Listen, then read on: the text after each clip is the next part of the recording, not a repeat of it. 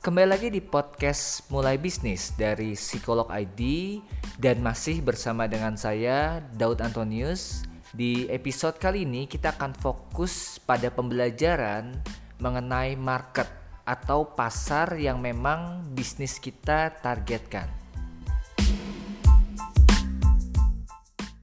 Jika sebelumnya kita sudah membahas mengenai tangga perjalanan bisnis, yang di dalamnya ada fase starting yaitu tentang produk, channel, dan market, maka market kita menjadi penting karena dari sanalah cash mengalir dan juga transaksi bisnis bisa terjadi.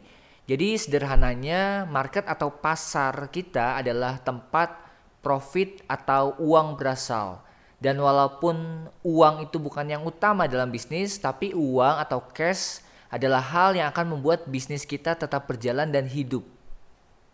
Bahkan di bidang sosiopreneur atau bisnis yang ada di bidang sosial pun kita memerlukan profit dan cash untuk menjalankan operasional dan juga menjaga kualitas pelayanan maupun program. Jadi supaya bisnisnya itu tetap sustain ya dan juga berjalan dan berlangsung cukup lama.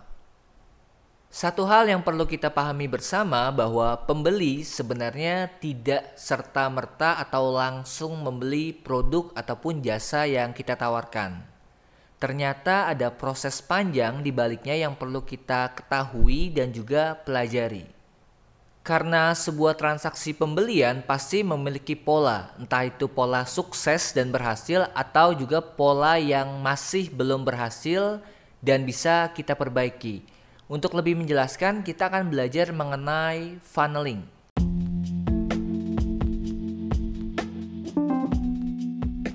Istilah funneling mungkin pernah Anda dengar atau malah benar-benar istilah yang baru untuk Anda. Jadi funneling pada dasarnya adalah sebuah corong yang nantinya akan kita gunakan untuk menyaring market kita dan kita fokus pada mereka yang memang pasar kita sendiri atau membutuhkan dan juga cocok dengan produk kita. Anda bisa beri gambaran di pikiran Anda sebuah segitiga atau piramid terbalik di mana sisi besarnya itu ada di atas dan sisi paling kecilnya ada di bawah. Nah, itu mirip dengan corong atau funnel. Nah, sisi di luar corong tersebut atau di luar segitiga terbalik itu biasanya disebut sebagai market yang sangat luas. Market yang sangat luas ini bisa jadi adalah orang-orang yang memang tidak tahu atau belum tahu tentang produk kita atau kita ini sebenarnya jualan apa sih, bisnis kita ini bergerak di bidang apa. Dalam prinsip funneling akan sulit untuk memindahkan mereka yang benar-benar tidak tahu atau market yang sangat luas itu untuk tiba-tiba membeli produk kita. Nah, kita perlu menyaringnya dengan beberapa tahapan agar mereka menjadi aware terhadap apa sih produk kita atau apa sih yang kita tawarkan. Untuk lebih menyederhanakan, kita akan membagi segitiga funnel tadi menjadi tiga tahapan atau tiga temperatur. Yang paling atas atau bagian yang paling besar adalah mereka yang cold atau kita sebut sebagai cold market atau market dingin kita sebut cold market karena mereka adalah orang yang belum tahu tentang produk kita sehingga perlu diedukasi atau diperkenalkan. Misalnya kita perkenalkan dalam bentuk iklan atau misalnya Anda bagi-bagi sampel gratis atau membuat trial terhadap layanan Anda. Nah, ini memindahkan temperatur yang dingin tadi menjadi hangat atau mereka yang warm market. Jadi ketika kita melihat segitiganya, warm market adalah bagian yang agak ke bawah atau populasinya sudah mulai mengecil. Mereka adalah orang yang mungkin sudah tahu dan mungkin saja juga sudah mulai tertarik untuk membeli produk kita atau jasa yang tadi ya. Misalnya dalam toko offline Anda berjualan baju, mungkin mereka yang warm market adalah orang-orang yang sudah berkunjung kemudian pegang-pegang bahan, lihat-lihat model, kemudian mempertimbangkan kira-kira tertarik dengan barang yang seperti apa atau produk seperti apa.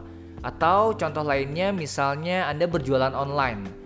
Nah, warm market bisa jadi mereka belum membeli, tapi sudah mulai bertanya tentang spesifikasi barang dan juga mulai membandingkan satu produk dengan produk-produk yang lain. Nah, intinya mereka yang sudah teredukasi dan ada kemungkinan berminat dan transaksi itu bisa terjadi. Kemudian ke bawah lagi temperaturnya kita ubah menjadi hot market atau mereka yang kita sebut sebagai existing buyer atau orang-orang yang pernah membeli produk kita. Semurah apa pun, sesimpel apa pun, mereka yang pernah mengeluarkan uang itu berarti adalah existing buyer dan akan lebih mudah untuk kita tawarkan kembali produk yang lainnya. Nah, jadi simpelnya seperti tadi ya, ada segitiga terbalik, kemudian ada bagi tiga. Yang paling atas adalah cold market, market dingin, mereka yang belum tahu, kemudian perlu kita edukasi. Yang kedua adalah warm market. Nah, jadi potongan kedua adalah pasar yang lebih hangat atau mereka yang sudah tahu tentang kita, sudah teredukasi dan mulai tertarik. Dan yang paling bawah, potongan terakhir adalah yang segitiganya atau populasinya makin kecil itu adalah existing buyer atau orang yang pernah membeli. Nah, ketika Anda memang baru pertama kali memulai bisnis, biasanya kita tidak memiliki database pembeli. Artinya, kita harus memulai mengedukasi, entah itu lewat beriklan tentang brand awareness atau misalnya menawarkan produknya secara gratis dulu ya, cuma-cuma trial Nah ini pun saya lakukan. Jadi ketika produk saya kan lebih spesifik di buku, buku tentang pengembangan diri dan psikologi. Nah untuk mereka yang masih cold market yang belum mengetahui, biasanya kita akan membagikan trial ebook atau biasanya kita juga edukasi melalui konten di sosial media. Salah satu keuntungan kita berbisnis di masa yang sekarang adalah biaya promosi yang jauh lebih murah dari sebelumnya. Nah, sebagai gambaran, Anda bisa mulai berpromosi di sosial media ataupun marketplace mulai dari Rp10.000. Nah, ini sudah menyasar market yang sangat spesifik. Contohnya lokasinya di mana, usianya berapa dan minatnya apa. Bahkan kita pun bisa menarik traffic atau misalnya kunjungan orang lain dengan cara organik atau tanpa berbayar.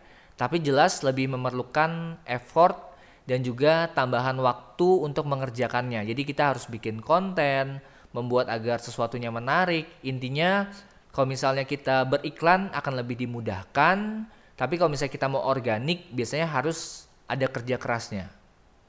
Dalam dunia bisnis kita juga mengenal istilah acquisition cost. Jadi ada biaya yang digunakan untuk mendapatkan pelanggan atau malah sekedar orang yang tertarik dengan produk atau jasa kita. Salah satu contoh acquisition cost yang mungkin dekat dengan kita adalah apa yang dilakukan oleh Gojek, OVO dan banyak produk digital lainnya melalui cashback promosi. Jadi biaya tersebut sebenarnya digunakan untuk mengubah traffic atau orang yang sekedar tertarik menjadi user aktif dan data kita sebenarnya terambil dan profil kita terkenali sebelumnya. Jadi ketika Anda menggunakan aplikasi pembayaran digital dan mendapatkan cashback, itu memang sengaja mereka keluarkan biayanya untuk mengakuisisi kita atau untuk mengubah kita yang tadinya cuma sekedar warm market menjadi usernya atau hot marketnya. Dalam dunia bisnis online, followers, alamat email, ataupun database WhatsApp itu bisa jadi dalam tanda kutip ya, mata uang yang bisa kita tukarkan dengan sesuatu, tapi tetap butuh kita edukasi atau kita prospek karena belum tentu data yang kita punya atau followers dan juga alamat email yang kita kumpulkan sebagai calon pembeli itu akan membeli ketika memang mereka belum tertarik atau tidak merasa ada benefit dari produk yang kita tawarkan. Kita ambil contoh funneling sederhana yang mungkin produknya Anda kenal. Contohnya misalnya Whiskas. Anda mungkin tahu itu makanan kucing. Kenapa Anda tahu? Karena ada iklannya. Nah, ini berarti Anda bukan market yang luas lagi, tapi market yang sudah tahu ya tentang produknya. Nah, pertanyaannya sekarang Anda beli atau enggak? Belum tentu. Karena bisa jadi Whiskas itu tidak bermanfaat untuk Anda karena kita nggak makan makanan kucing. Dan belum tentu juga kita punya kucing. Nah itu artinya kita hanya akan berhenti di tahu tentang produknya. Tapi belum tentu tertarik. Nah ketika kita sudah membeli kucing, punya kucing, atau mungkin suka ngemil makanan kucing. Nah bisa jadi kita tertarik akan produknya. Tapi tertarik belum tentu juga membeli. Nah kita perlu tahu juga seberapa hebat produk ini seberapa banyak benefitnya, seberapa berkualitas produknya.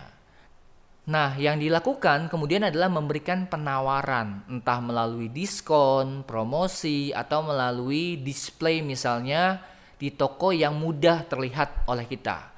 Dari situlah kita mulai mengambil atau membeli produk. Nah, itu juga salah satu perjalanan dari funneling.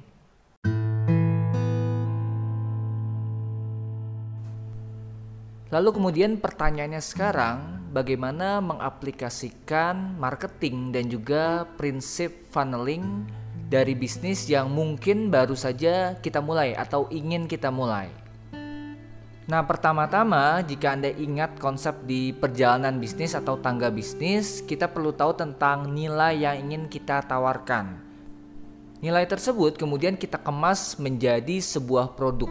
Tapi yang perlu diingat, kita perlu beranjak dari penjual atau pebisnis dengan produk mindset kepada market mindset. Maksudnya seperti apa? Pebisnis yang terlalu fokus pada produk sehingga tidak memperhatikan pasar biasanya akan konsen pada barang yang menurut dia laku saja, tapi tidak lihat sebenarnya kebutuhan pasar itu apa sih? Masalah yang pasar alami itu apa? Mereka menginginkan produk yang seperti apa?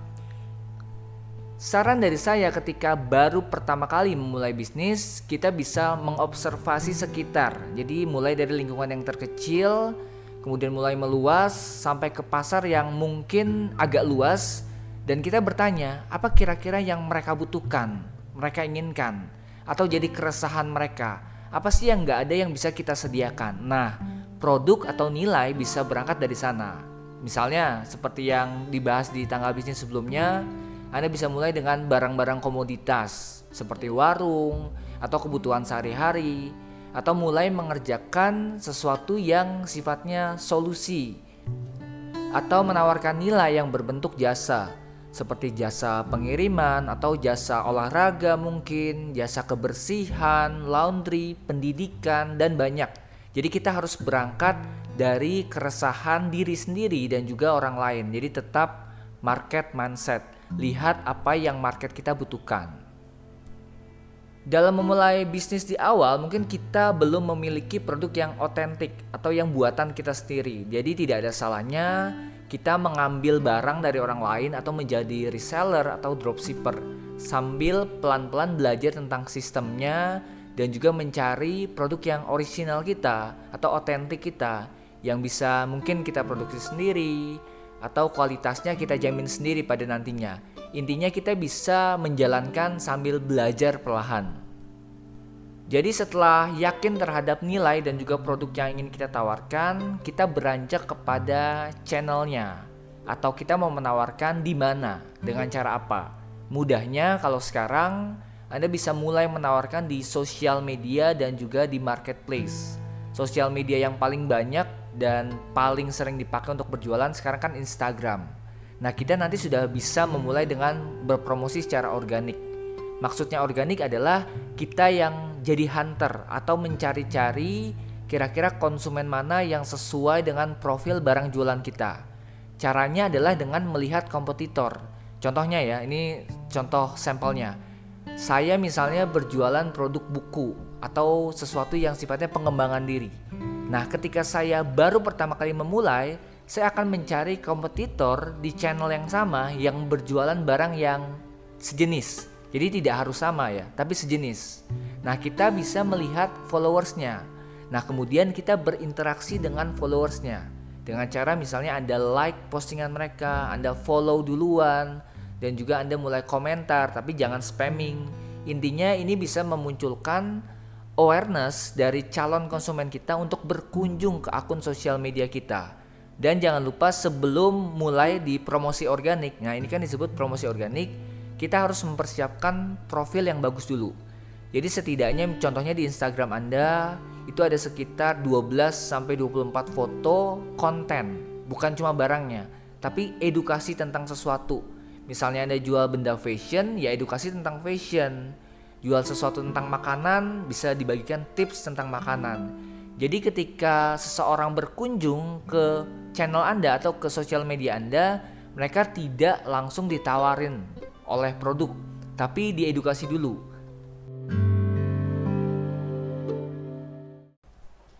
Berikutnya channel yang juga bisa kita gunakan adalah marketplace. Ya tergantung barang yang Anda jual juga. Contohnya Bukalapak atau Tokopedia dan juga Shopee. Kenapa saya sarankan marketplace? Karena ini layaknya pasar digital.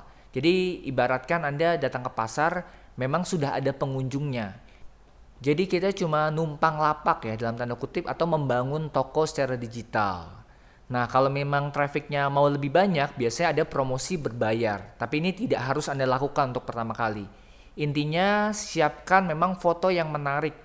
Karena jualan secara digital itu artinya orang tidak menyentuh secara langsung jadi mereka harus dapat sesuatu yang spesifik dari deskripsinya, beratnya, mungkin fotonya harus jelas. Nah, itu Anda bisa lihat dari contoh-contoh seller atau penjual lain yang memang sudah memiliki banyak pembeli. Karena kita sangat bisa belajar dari orang lain atau orang yang sudah mencobanya lebih dahulu. Kenapa saya sarankan terlebih dahulu menggunakan channel online? Karena channel offline biasanya lebih membutuhkan banyak biaya.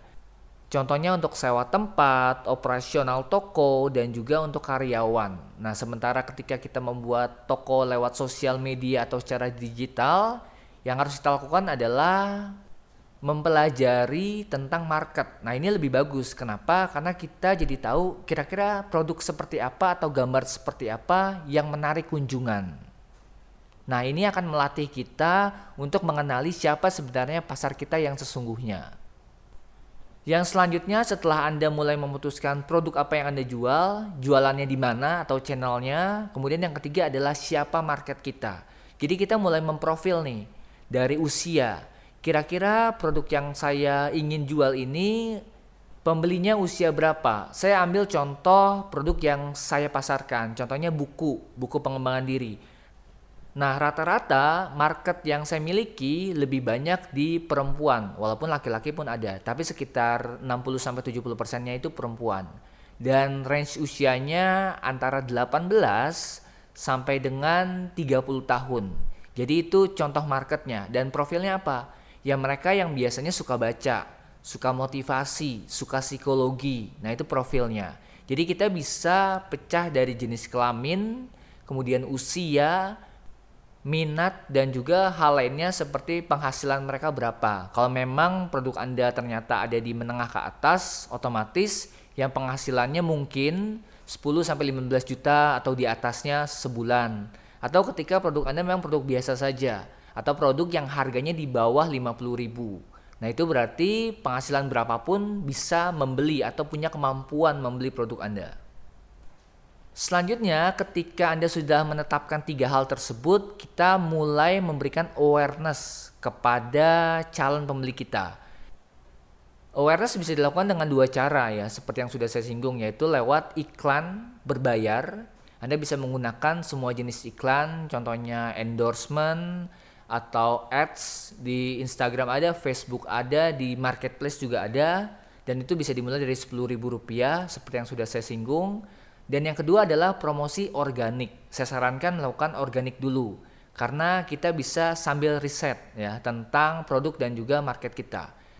Dalam promosi organik yang kita lakukan biasanya seperti yang juga sudah saya singgung sebelumnya, kita hunting sendiri market kita Contohnya tadi Instagram kita mulai dari 1000 followers pertama dengan cara organik. Yaitu kita mencari orang-orang yang memang sesuai dengan profil pembeli kita, kemudian kita tawarkan tapi secara pelan-pelan. Gimana caranya? Yaitu lewat kunjungi profil mereka, like postingan mereka dan juga follow akun mereka. Dengan begitu mereka akan berkunjung, nah menjadi tahu dulu tentang produk kita Kemudian konten yang kita sajikan harus yang membuat mereka semakin tertarik. Jadi sudah tahu menjadi tertarik, baru kemudian setelah follow berikan penawaran atau berikan benefit. Contohnya misalnya ada diskon atau ada sesuatu hal yang gratis yang bisa Anda berikan kepada mereka. Contohnya misalnya tips, video, konten, artikel, e-book, atau hal-hal lainnya. Dan itu akan sangat membantu kita dalam mengubah market kita yang tadinya dingin menjadi hangat sebelum akhirnya mereka menjadi pembeli kita.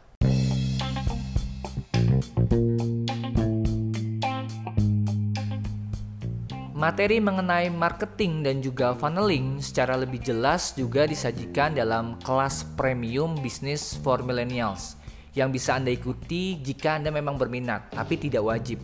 Informasi mengenai kelas ini bisa Anda lihat di sorotan Instagram @psikologid. Oke, cukup sekian untuk materi pada pembahasan kali ini. Terima kasih kepada Anda yang sudah mendengarkan dan semoga materinya bisa bermanfaat entah untuk Anda yang baru memulai bisnis atau sedang menjalankan bisnis. Sampai ketemu lagi di podcast selanjutnya.